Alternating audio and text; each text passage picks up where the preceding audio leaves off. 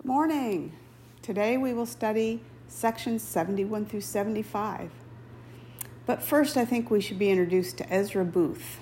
He was a Methodist minister who visited Joseph Smith at his home in Kirtland, Ohio in 1831.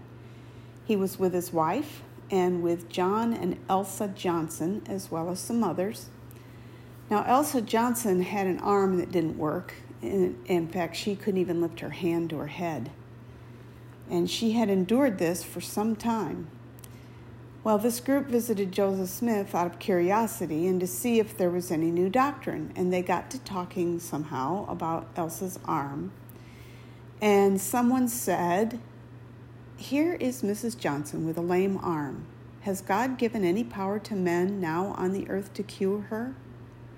Well, a few minutes later, at the as the when the conversation had turned in another direction, Joseph Smith rose, walked across the room, taking Mrs. Johnson by the hand, said in the most solemn and impressive manner, Woman, in the name of the Lord Jesus Christ, I command thee to be whole, and immediately left the room. Ezra Booth and the Johnsons recognized that God had restored the New Testament gift of healing to Joseph Smith, and they joined the church because obviously her arm was healed and right then, she was fine.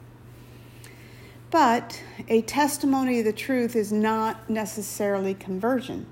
Many people know in their minds but never receive the mighty change of their hearts. For many of these people, their witness of the truth is like a weight around their necks. They hate it and they work to di- hard to dislodge it. Ezra went with Joseph and many others to Missouri in the summer of 1831. He judged everything Joseph said and did so with a jaundiced eye. He tried to undermine Joseph's authority by finding fault with his personality and prophecies.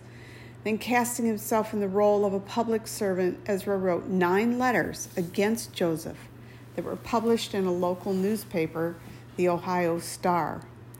Joseph's cousin, George A. Smith, described this common phenomenon well. He said of Ezra Booth that while he was in apostasy, he searched for his cranium for some means to justify himself and published a series of lying letters.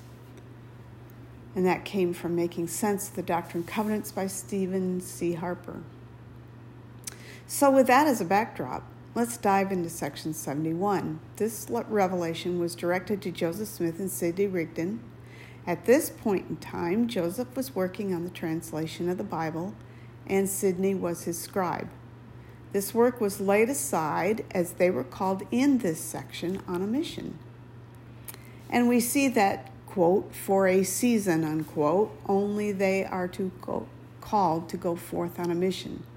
It's good to know, note that there are seasons in our lives and that some things are best done in their seasons. Unfortunately, Ezra Booth had become an enemy to the church, and to Joseph Smith the Lord counsels in this section in verses 9 through 10 Verily, thus saith the Lord unto you, there is no weapon that is formed against you shall prosper. And if any man lift his voice against you, he shall be confounded in mine own due time. Patience and faith will get Joseph through these difficult times. Kirtland was Joseph's first stop after he left Hiram, Ohio home for a local mission in obedience to Doctrine and Covenants 71. In Kirtland, he counseled with the high priests about temporal and spiritual welfare. The church was growing larger and more complicated to manage, and many of the ablest saints, including Bishop Edward Partridge, had migrated to Missouri in obedience to earlier revelations, leaving a large number of saints in Ohio without a bishop in a revelation received a month earlier than Doctrine and Covenants 72, the Lord promised to call other bishops when he saw fit. Well, he saw fit in section 72, which is a series of three related revelations given to answer questions Joseph and his brothers were asking. Verses 1 through 8 addressed whether the time is right for the appointment of a new bishop, and if so, who should it be. One imagines that the new bishop wanted to know his duties, so verses 9 through 23 outline them. Joseph and his brethren were concerned about maintaining order in the process of gathering the saints to Zion in Missouri.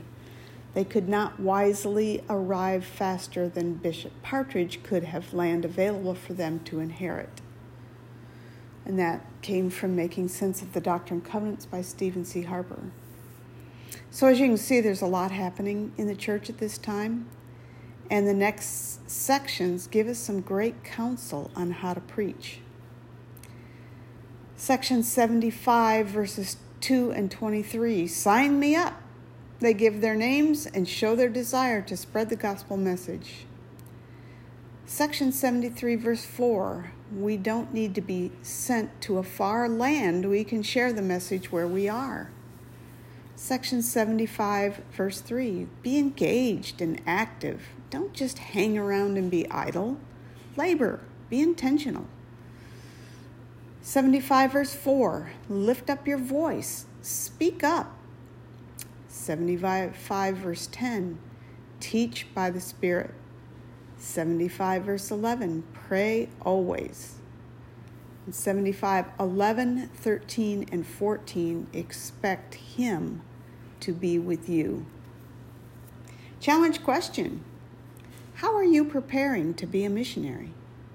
Have a great week, and remember to always follow the Savior's admonition to come follow me.